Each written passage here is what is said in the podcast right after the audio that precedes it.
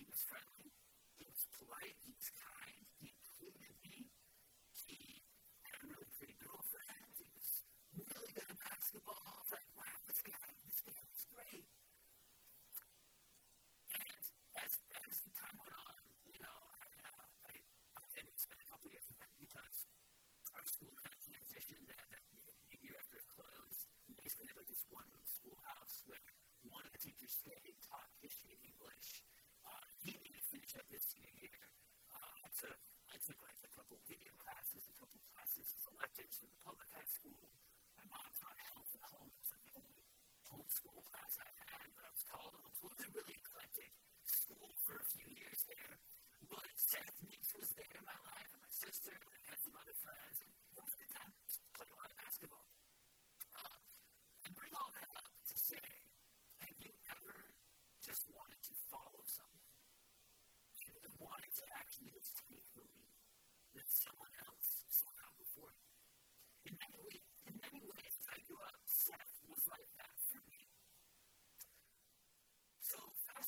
to presenting uh, Seth. He, you know, we didn't keep up with each other. Like when he graduated from high school, we didn't really stay in a lot of contact. But he went to Moody Bible Institute in Chicago, and he became a pastor. And for 12 years, he was an associate pastor at a church called Open Door Bible Church in the state of Wisconsin. And uh, I just found out a couple, a few weeks ago that Seth unexpectedly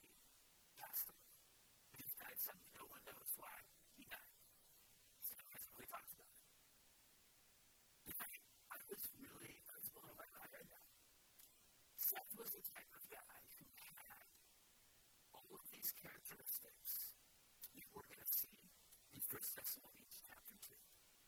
So if you want to take your Bible, today we're going to be in 1 Thessalonians. And whether you want to admit it or not, you are all, every single one of us in here, is looking for someone to follow. follow good, talented people who look out for them and love them. In 1 Thessalonians 2, we're going to see exactly the type of person who you should be following.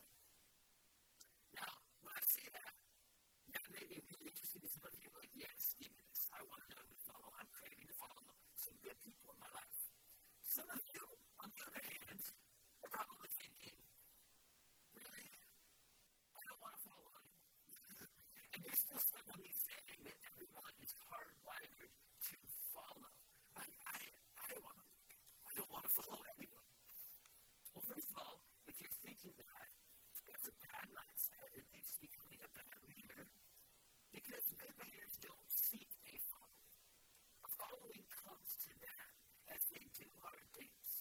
they build people up and develop people. But today's passage is not just on the profile of the type of person who you need to follow. It is that. But it's also about becoming the type of person who other people would want to follow. So, this week we are very much in part two of our previous message. One of the things I said last week in the introduction to this series, you are going to hear again in this chapter. And if you were with us last week, you will recall that as we began this Awake with Hope series, talking about how, how uh, Paul was writing this letter, I told you this is the quintessential, I can't keep you off my mind letter. Paul loves this church. He longs to see them again. His church was filled with a bunch of incredible people.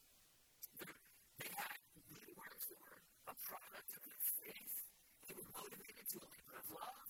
They abounded with steadfast hope in Jesus Christ. These are great people.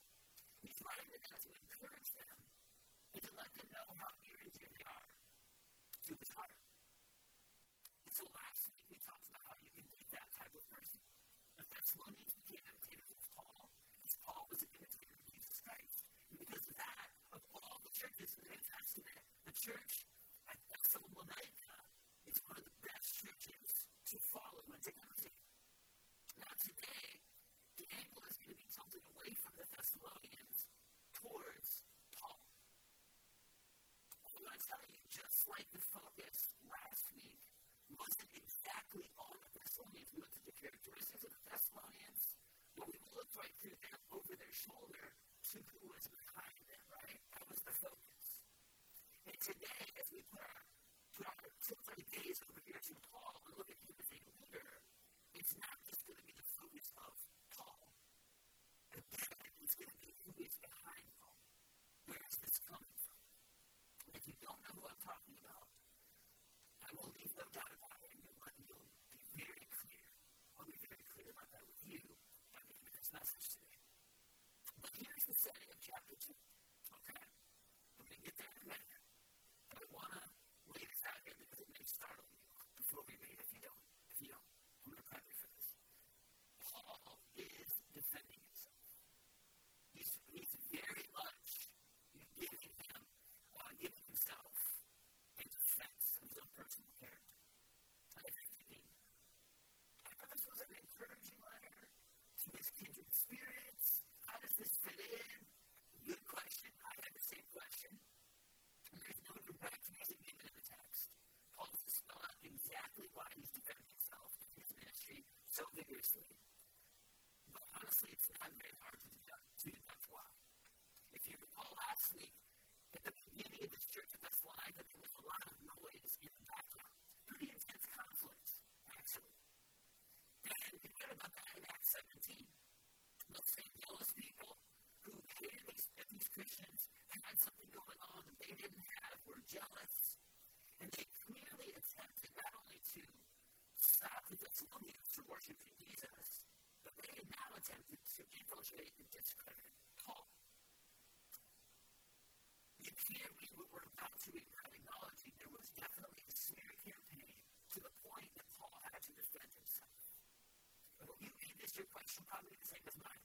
Why is Paul going for this introduction of letter directly into this passionate defense, setting the record straight? And the answer to that is twofold. And I want to cue you onto this now before we get into the text. First, in God's sovereignty, this has led Paul sharing his true heart. As he opens up about his labor of love and his motivations, he's giving his characteristics. So now we have preserved for us in God's Word an amazing profile of what a minister of the gospel should be. A leader that you should follow. It's right there. The second reason that Paul is so adamant about defending himself is coming directly from him. And it's going to come out again at the end of this message. So I'm just going to tell you right now what fun would that be. I'm going to let you listen as read the text. And again, by the end, if you still don't get it,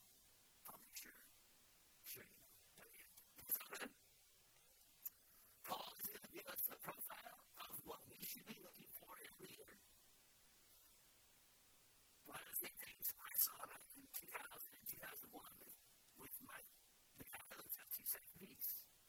But not only is it going to give you what you should be looking for,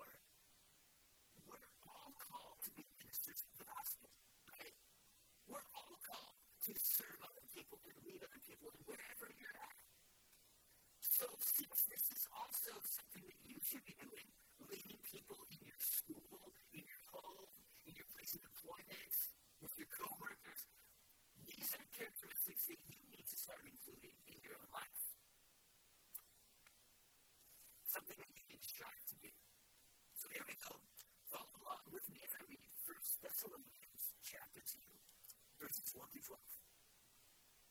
For you yourselves now, brothers, that are coming to you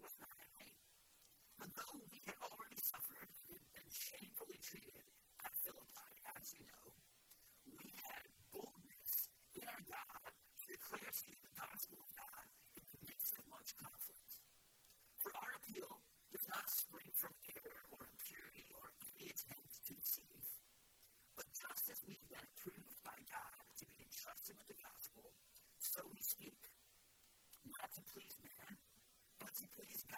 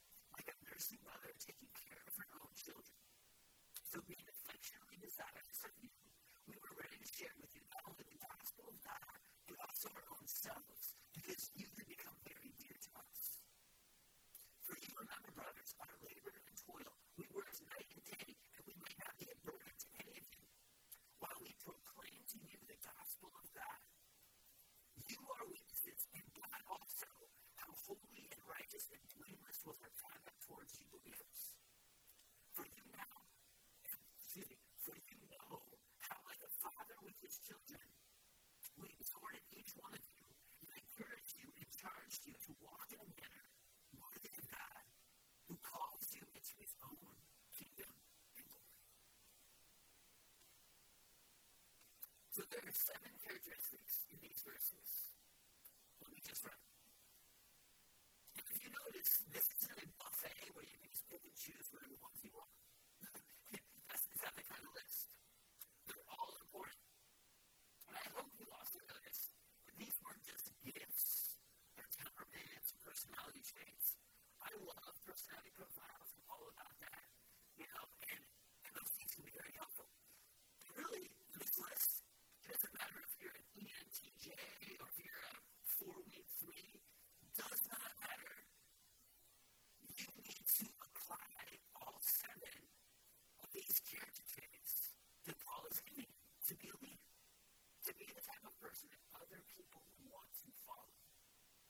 the first one.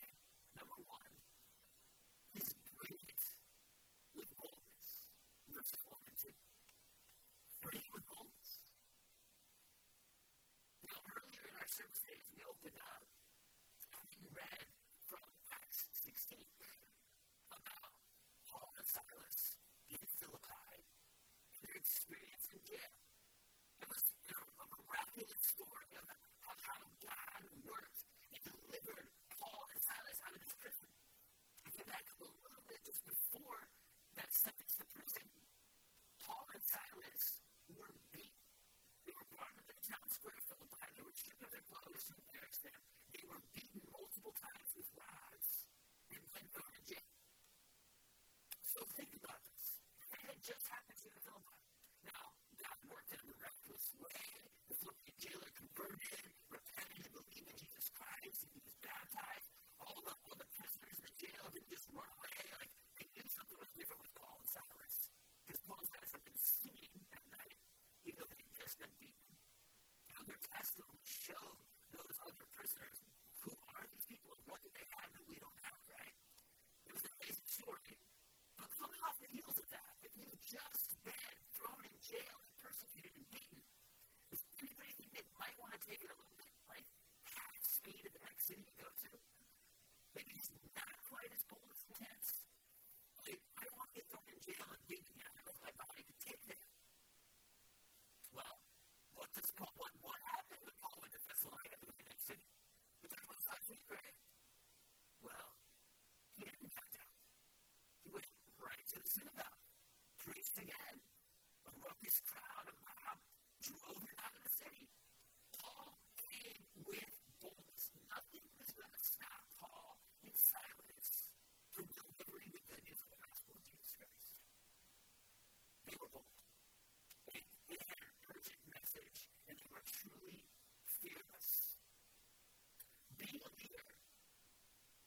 me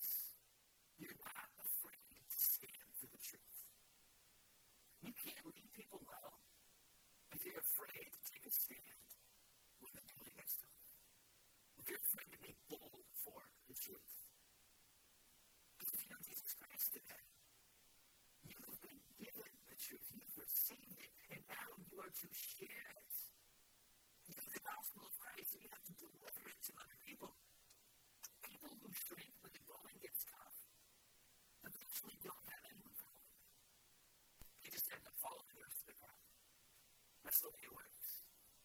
And there's far too many people today who have backed down on the truth.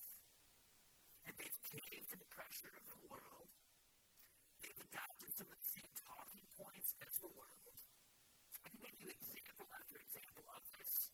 I don't know, I don't want to spend a bunch of time on this, but there are men that I have looked up to in the past that have caved on things like critical race theory. And they've let a twisted man-centered philosophy infiltrate their teaching when they're standing at the pulpit preaching the Word of God.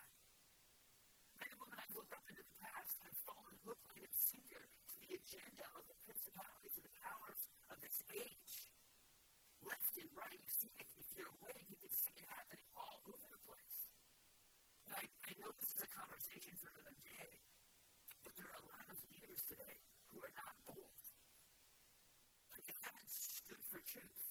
Integrated falsehoods in with their message. Now they have truth mixed with air, and it's confusing for people. It's leading people down the wrong path. Many these people still believe the gospel, but they let a false narrative get in and that sidetracked, and the focus is off. So the truth is mixed with air. The enemy is drilled.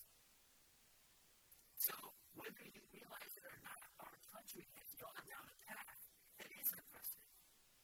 Many of our leaders have been gutless and have either stood by as wicked, power-hungry people flex their grip of control, or some have even fallen for the psyop themselves and just go along with the flow.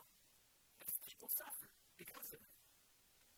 People's rights have been taken away. People have been shamed and coerced, in many cases, forced against their will to do things to their body that they don't even need or want to do.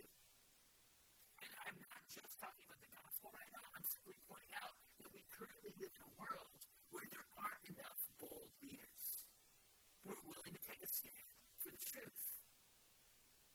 They fall in line with groupthink. And if they make seemingly small concessions without ever thinking about where those concessions will lead, they lead people into a place of suffering. So that's all going to say on that. But you can't lead with love. You can't lead people to Jesus Christ if you're not going to be bold and take a stand for the truth. Paul took a stand for the gospel. He did not back down. How do you know if someone is going to breathe with boldness even after they've been kicked in the mouth, punched in the gut, and spat on? How do you know if they're going to do that? Well, if they taking a stand for truth right now, even the little things that don't seem quite as urgent? Are they awake? Or are they compromising and appeasing all the wrong people? Do they care enough about the truth that they're willing to take something for? I could go on and on with stories about men from, from the, the church history, like John Wesley and George Whitefield, who preached during the, the Great Awakening in the 1700s over in England. Those men preached to crowds who hated the message of the gospel. It was bad back then. You had child labor, all kinds of injustice going on. I mean, they had tomatoes thrown at them, they had cats thrown at them while they preached. Yeah, cats, just like, like there's even a one time George Whitefield was preaching in England, somebody threw a brick him, he ducked out of the way, and the person behind him got hit by a brick and died. Okay? Like, they still got up the next day and preached the gospel. You have to be bold to do that. And it may not look exactly like that today, but people are still getting canceled for speaking the truth. Speech is always something worth fighting for. Because once you lose freedom of speech and bodily autonomy, it's only a matter of time before they come for your faith. To be a leader, a degree of passion and intensity that you have to have.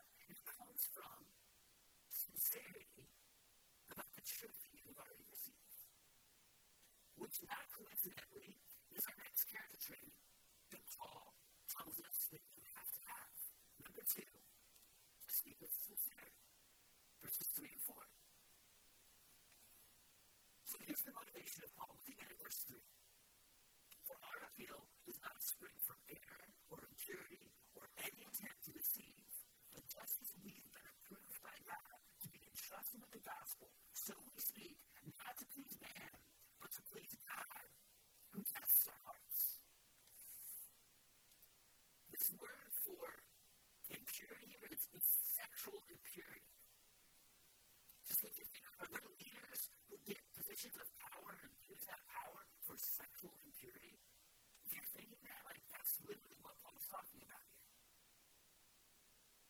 Paul speaks in verse 4 as someone who is approved by God, chosen by God. There's no, there's no deceit. There's no flattery going on here. He's been gifted and trusted by God with the gospel, the good news. He's not here to please man. He's doing it for his king and his Savior. That right there is the motivation you need. You. When you're not in it for yourself, to get people on your side, it's not about pleasing people. It's about pleasing God. Super important. And I love how he says right here, God tests the heart. He's had nothing to hide. God knows my heart. God is the one who sees exactly what I'm doing, what I'm doing. I know my heart. You know your heart. No one else knows your heart. And as old Abe would have said, you can fool some of the people some of the time, you can't fool all the people all of the time. Remember that. Here's another one. You can never fool God. You can never fool God ever. If for one minute, man looks at the outward appearance, God looks on the heart. Paul isn't preaching one thing and living a different life behind closed doors. He's sincere. You know we can all do for paying attention? Every single one of us. We can always notice if someone is sincere. Even kids. They're more committed than us sometimes, right? The kid can, can tell if that person cares for me, if that person actually believes what they're saying. You can see right through them. I remember one time when I was in school studying, I was studying for the ministry as a homiletics class? I have pulpit speech. And there was asked a question, I still don't know the answer this, but his question was, how can I preach with sincerity? You stop and think about it, it's not actually a very good question, okay? How can I preach with sincerity? I want to be sincere. You know what the teacher told him? You need it. That's how you preach with sincerity. Just believe the gospel, believe what God has done in your life, and share that with people. That will come across as sincere. That's what Paul had. That's what this church has. We know the truth. We've been we receive the truth. We love you and we want you to know the truth. We believe it, and that's why we're we're determined to give it to you. To the best of our ability. All of us can do that. When you come to grips with what God has done for you, the good news of Jesus Christ coming to this earth to restore your broken relationship with your Creator God. He humbled himself, became a man to the point of death on the cross. For the forgiveness and the transmission of your sins, he took your sin upon himself. And he suffered and died for it, and he rose again. When you own that and accept that and embrace that, and that fills your heart, you get bold and you get sincere. You find your passion for Jesus Christ, and you can't fake that. He tests the heart. Now, these next two points take this one a little bit deeper because there's a couple manifestations of sincerity. So, number three is to be a giver, not a taker. There's a big difference between flattery and genuine encouragement. We've talked a lot about genuine encouragement. We've already seen it in this letter. Now, Paul's addressing, look, I wasn't flattering anyone. It's coming from a pure heart. Flattery is saying what someone wants to hear, not to build them up, to get something out of them. It's in it for you. You can tell them what That's flattery. Just like gossip is saying something behind someone's back that you would never say to their face. Flattery is saying something to someone's face that you would never say behind their back. Now, Paul also could have given demands. Could have made demands. He's out there sacrificing himself, serving. And you know what else he's doing? He's working his 9 to 5, making cuts on the side to provide for himself and Corinthians. The same guy, Paul, the apostle. He told the Corinthian church that a laborer is worthy of their hire, and minister of the gospel is worthy of double honor. He made it very clear to them. A minister of the gospel deserves to get paid. It's a good thing. But Paul was an itinerant missionary church planter, and he was going into these, these different Greek cities month after month, and he wanted to be different from all the other travel evangelists of the time, because there was a lot of weird ones out there at the time. And so Paul didn't want anyone to confuse his message of the gospel with another man-made religion that's in for them. Okay? So when Paul went to these churches, he didn't ask for anything. He didn't ask anyone to pass the back. He simply went there and he paid tents and he provided for himself and he sacrificed and he served. Even though he deserved it. Now, when you read the rest of the New Testament, you can see that the church of Macedonia was one of the most giving churches. The churches of Macedonia were, were some of the most giving churches in all of the Testament. They actually were the ones who funded a lot of Paul's missionary journeys. You know one of the leading churches of the churches of Macedonia was? It was the Thessalonians. Okay? So the Thessalonians and reading Corinthians about this, this gift has been given. That's coming from this church. So they did start giving, they did start relying and serving Paul. But that wasn't Paul's first thing that he did when he went there. He didn't want anyone to be confused with his message. So he didn't lead with him. That came later. And we're in the covenant. So we need to be giving. Of course we do. And it's not just a 10% thing, but the tithe isn't, isn't in the New Testament. And there's a lot of reasons for that. But for some people, 10% is, impossible. If they wouldn't be paying their bills, they wouldn't be putting food on the table if they had to do 10% right now. Some people are that. Maybe some of you. So the principle for you to obey God is to give something, to be sacrificial, right? There are other people in this, in this room who honestly 10% is just the baseline for you should start. And the goal should be to give more every year. I love talking to people and hearing from people. Giving. I honestly, they're way beyond me. They're giving more than 10% when I hear their heart and how they in doing that. And how their life is so rich and because they've blessed so many people, they've blessed the local church. That is an amazing thing. So, again, don't feel guilty or shame about this if you're not giving 10%. God sees your heart. That's the most important thing. But it's not just a checklist, you know, I did it, I got that done. It's what has God done for me.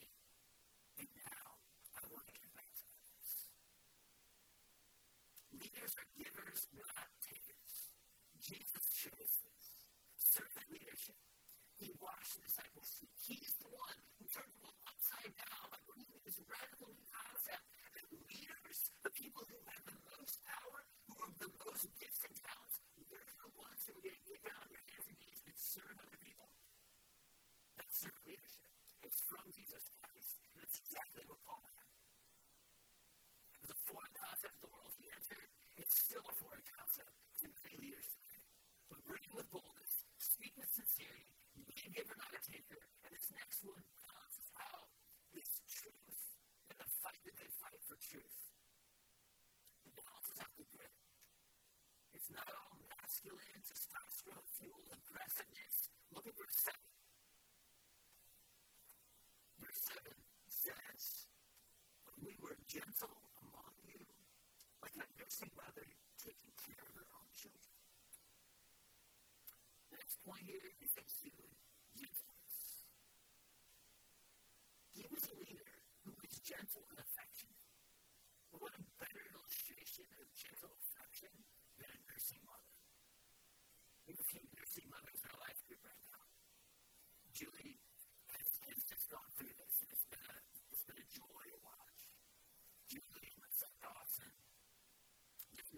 greater than our sinfulness. Who joyfully sacrifices a little grows closer to her child. And of course, you don't have to nurse to do that. Not all moms can do that. And, and there's nothing wrong with that either. There's a lot of things that come into play. But a mother who is affectionate and cuddles with her child, and I mean, mothers have something that, let's be honest, men just quite don't have the same thing. Okay, there's a gentle affection that Julie has don't quite have. Julie can have Dawson just like lay under for three hours and she loves it. She soaks it in. It's an amazing thing for her. Dawson's sleeping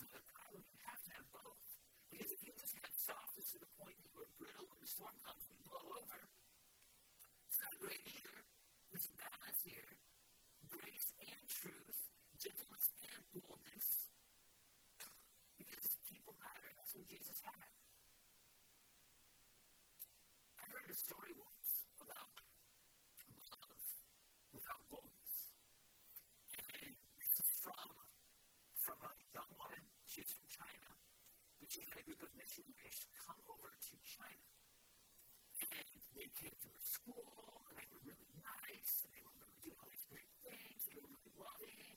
And it was kind of confusing for this It's like, who are these Americans?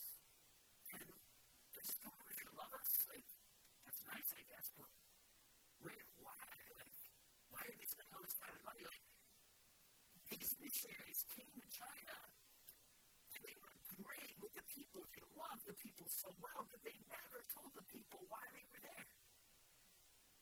Were never quite bold enough to give the gospel. However, God still works, right?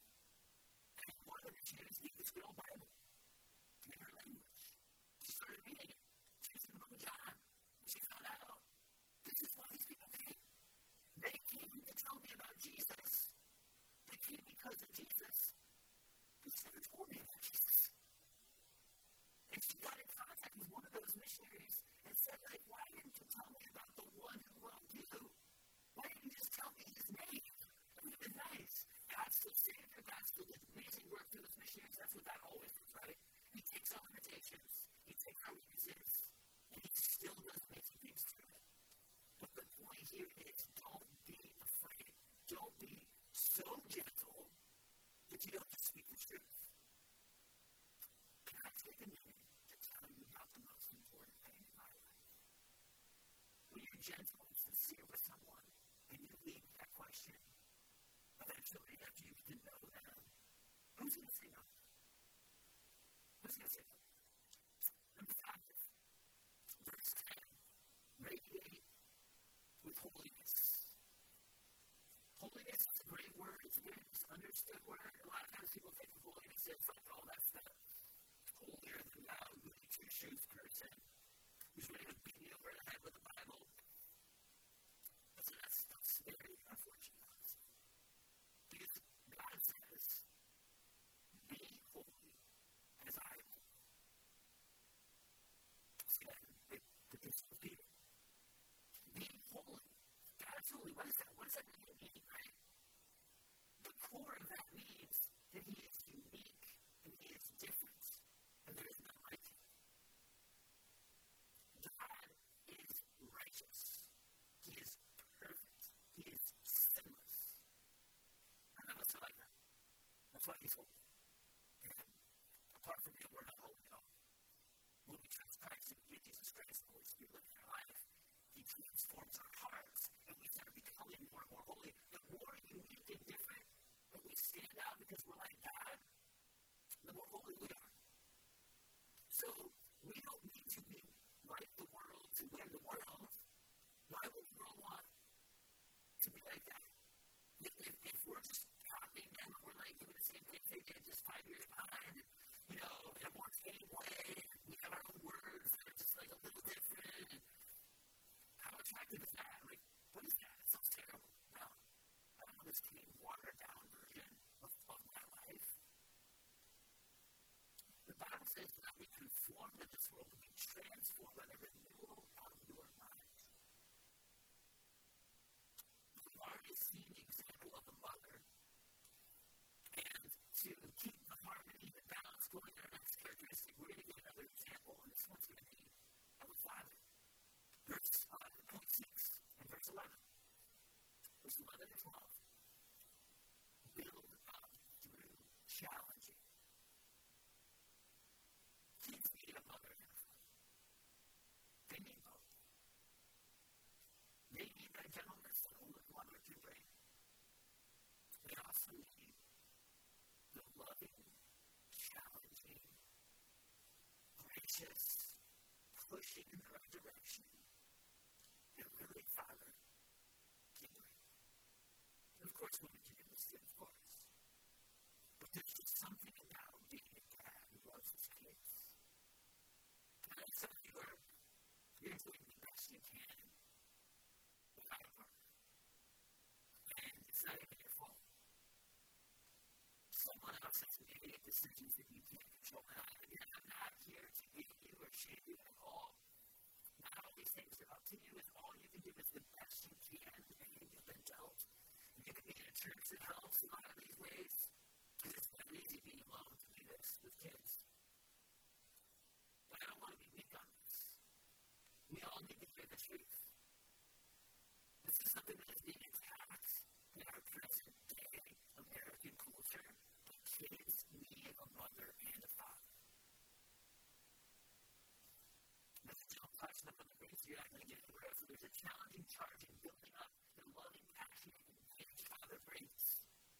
The mother doesn't quite have the exact same way. And I know that's controversial. Not everyone likes to hear that.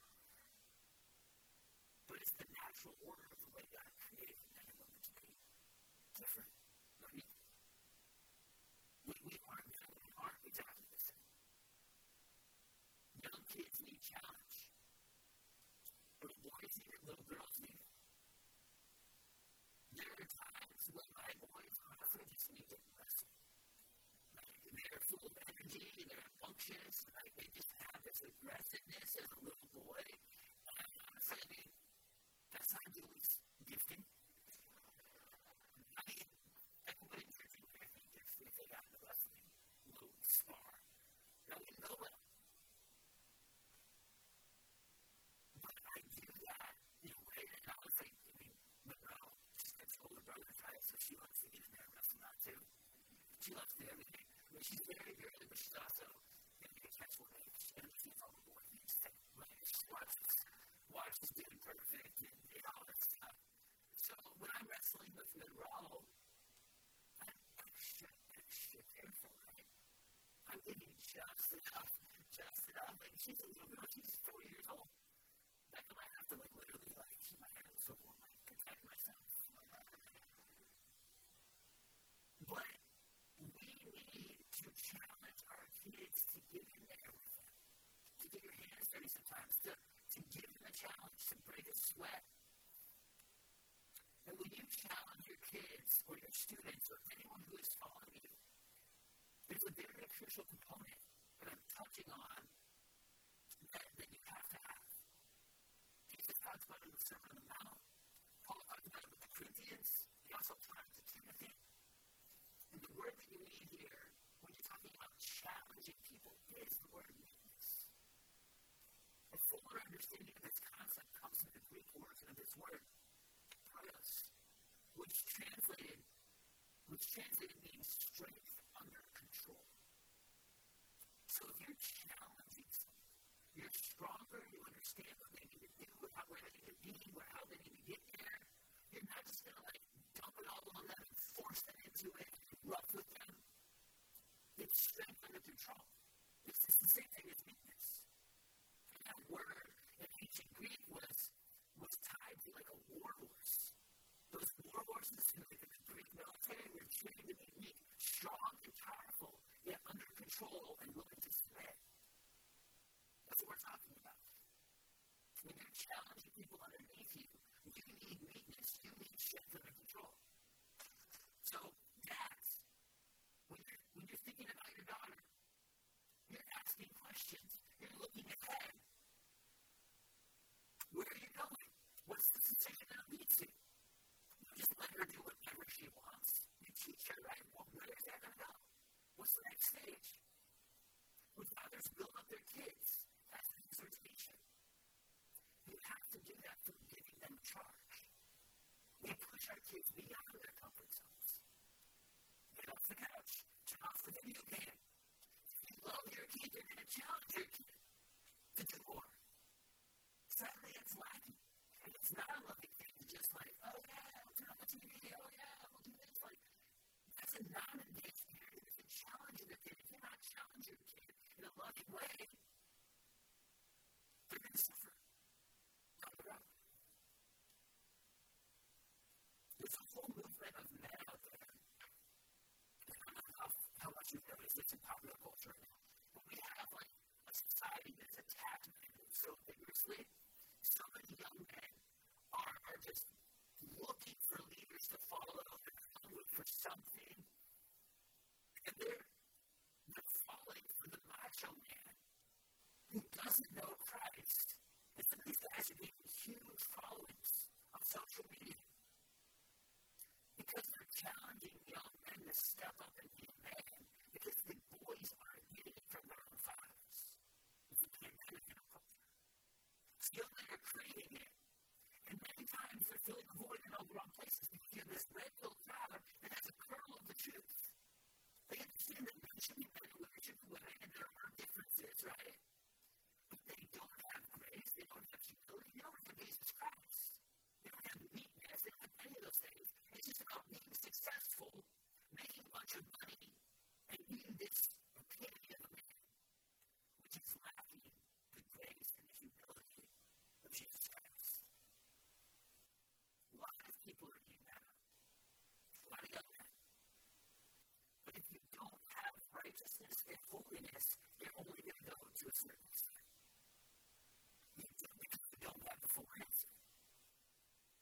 So be the kind of leader that challenges people, those people who you love, who look up to you.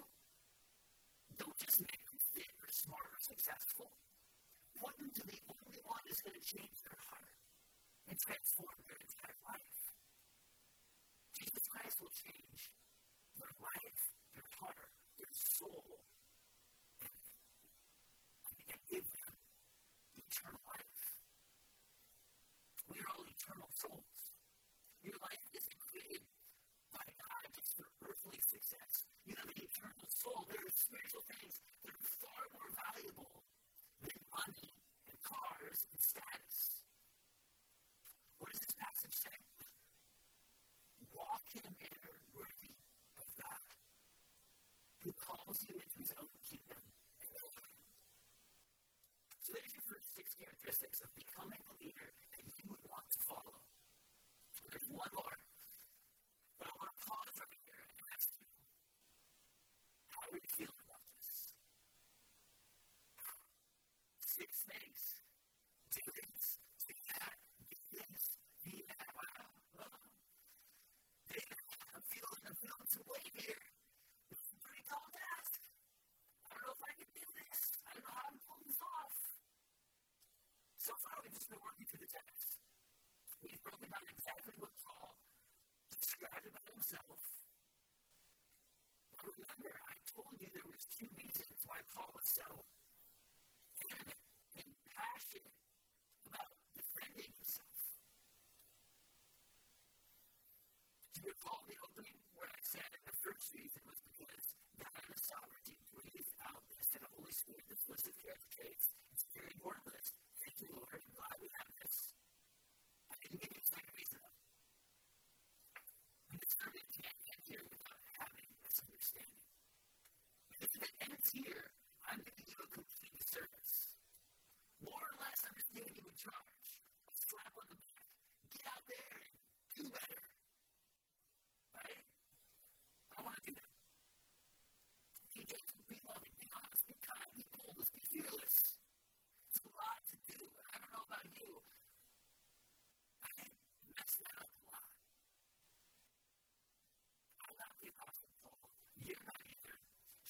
All feel guilty and shameful that we're not good enough? This is where the second reason Paul's passionate defense comes into play. Paul laid out here, Paul in these words, he defended himself. Why? Why did he care so much? It wasn't to look good. It wasn't to feel better about himself. It wasn't to gain anything from anyone. And he's made it very clear already. Paul serious about this because he cares about the gospel of Jesus Christ. It's all about the defense of gospel. The gospel of Jesus Christ is mandatory for lists like we've just seen. For it to even be remotely real, you have to understand this last point, number seven. About the gospel.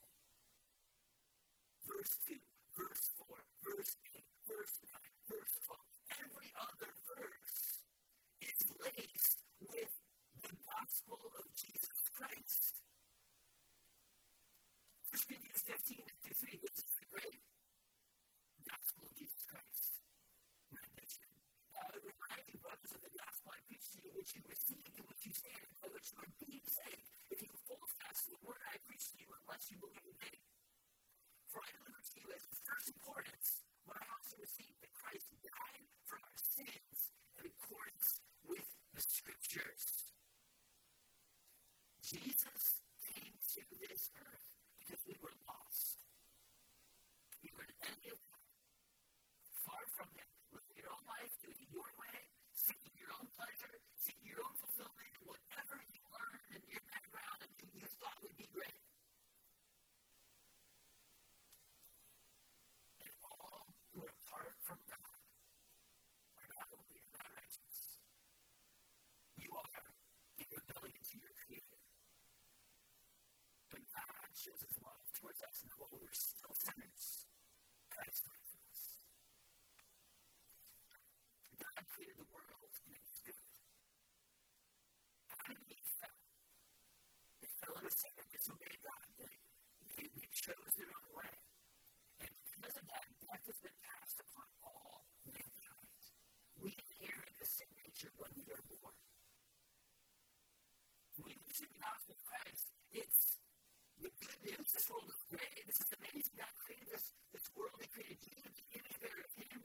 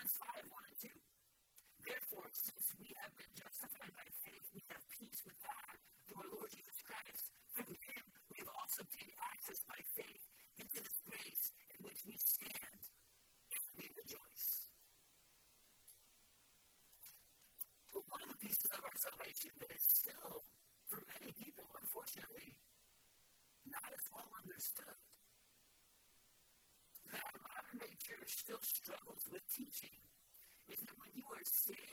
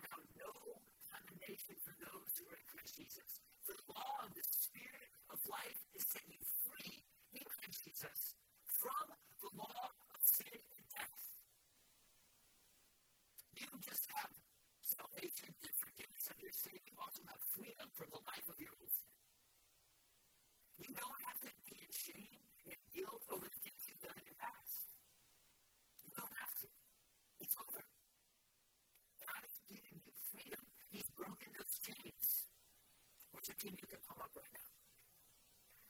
When you really look at the New Testament, there's a couple times, I mean, it's, it's not more often than you think, where, where you're looking at Jesus Christ and he's talking with someone, and he specifically goes to places to teach people that they have feet. Think about the woman at the well, about this conversation. And then, and then Jesus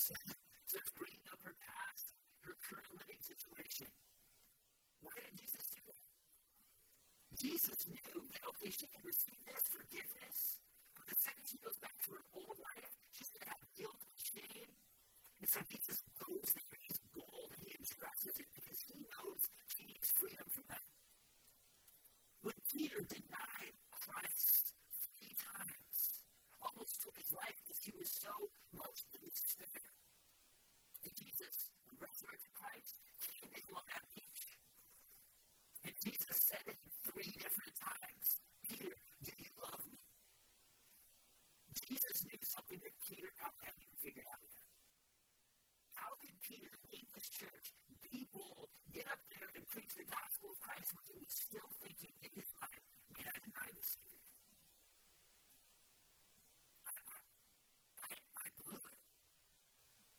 Jesus made sure that he would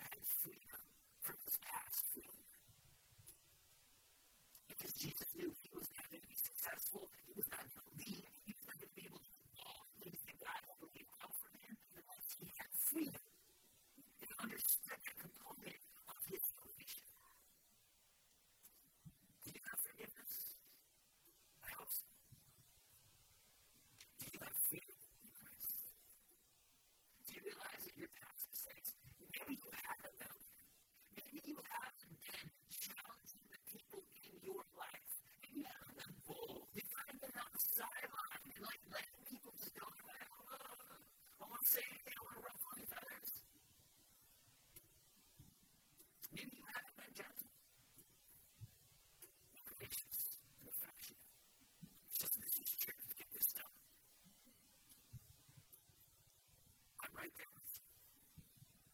Don't let your past failures hold you down because Jesus gives you freedom. You don't have freedom. Or excuse you don't have. You have freedom. Paul made it all about the gospel. And that's why he's writing this letter. The gospel is why Paul sacrificed. It's why he was bold. It was why he was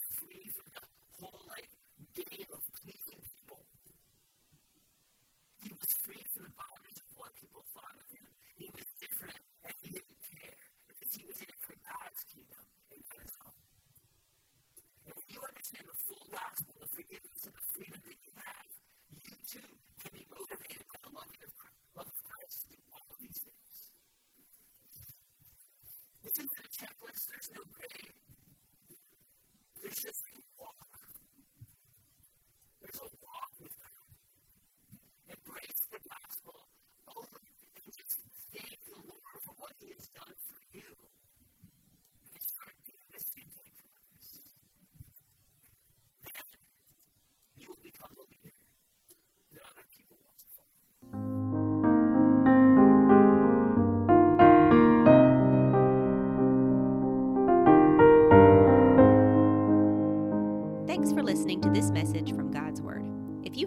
questions about the topic of this sermon, or if you would like someone to follow up with you about applying this to your life, please reach out to us at info at doxaupstate.church. You are loved.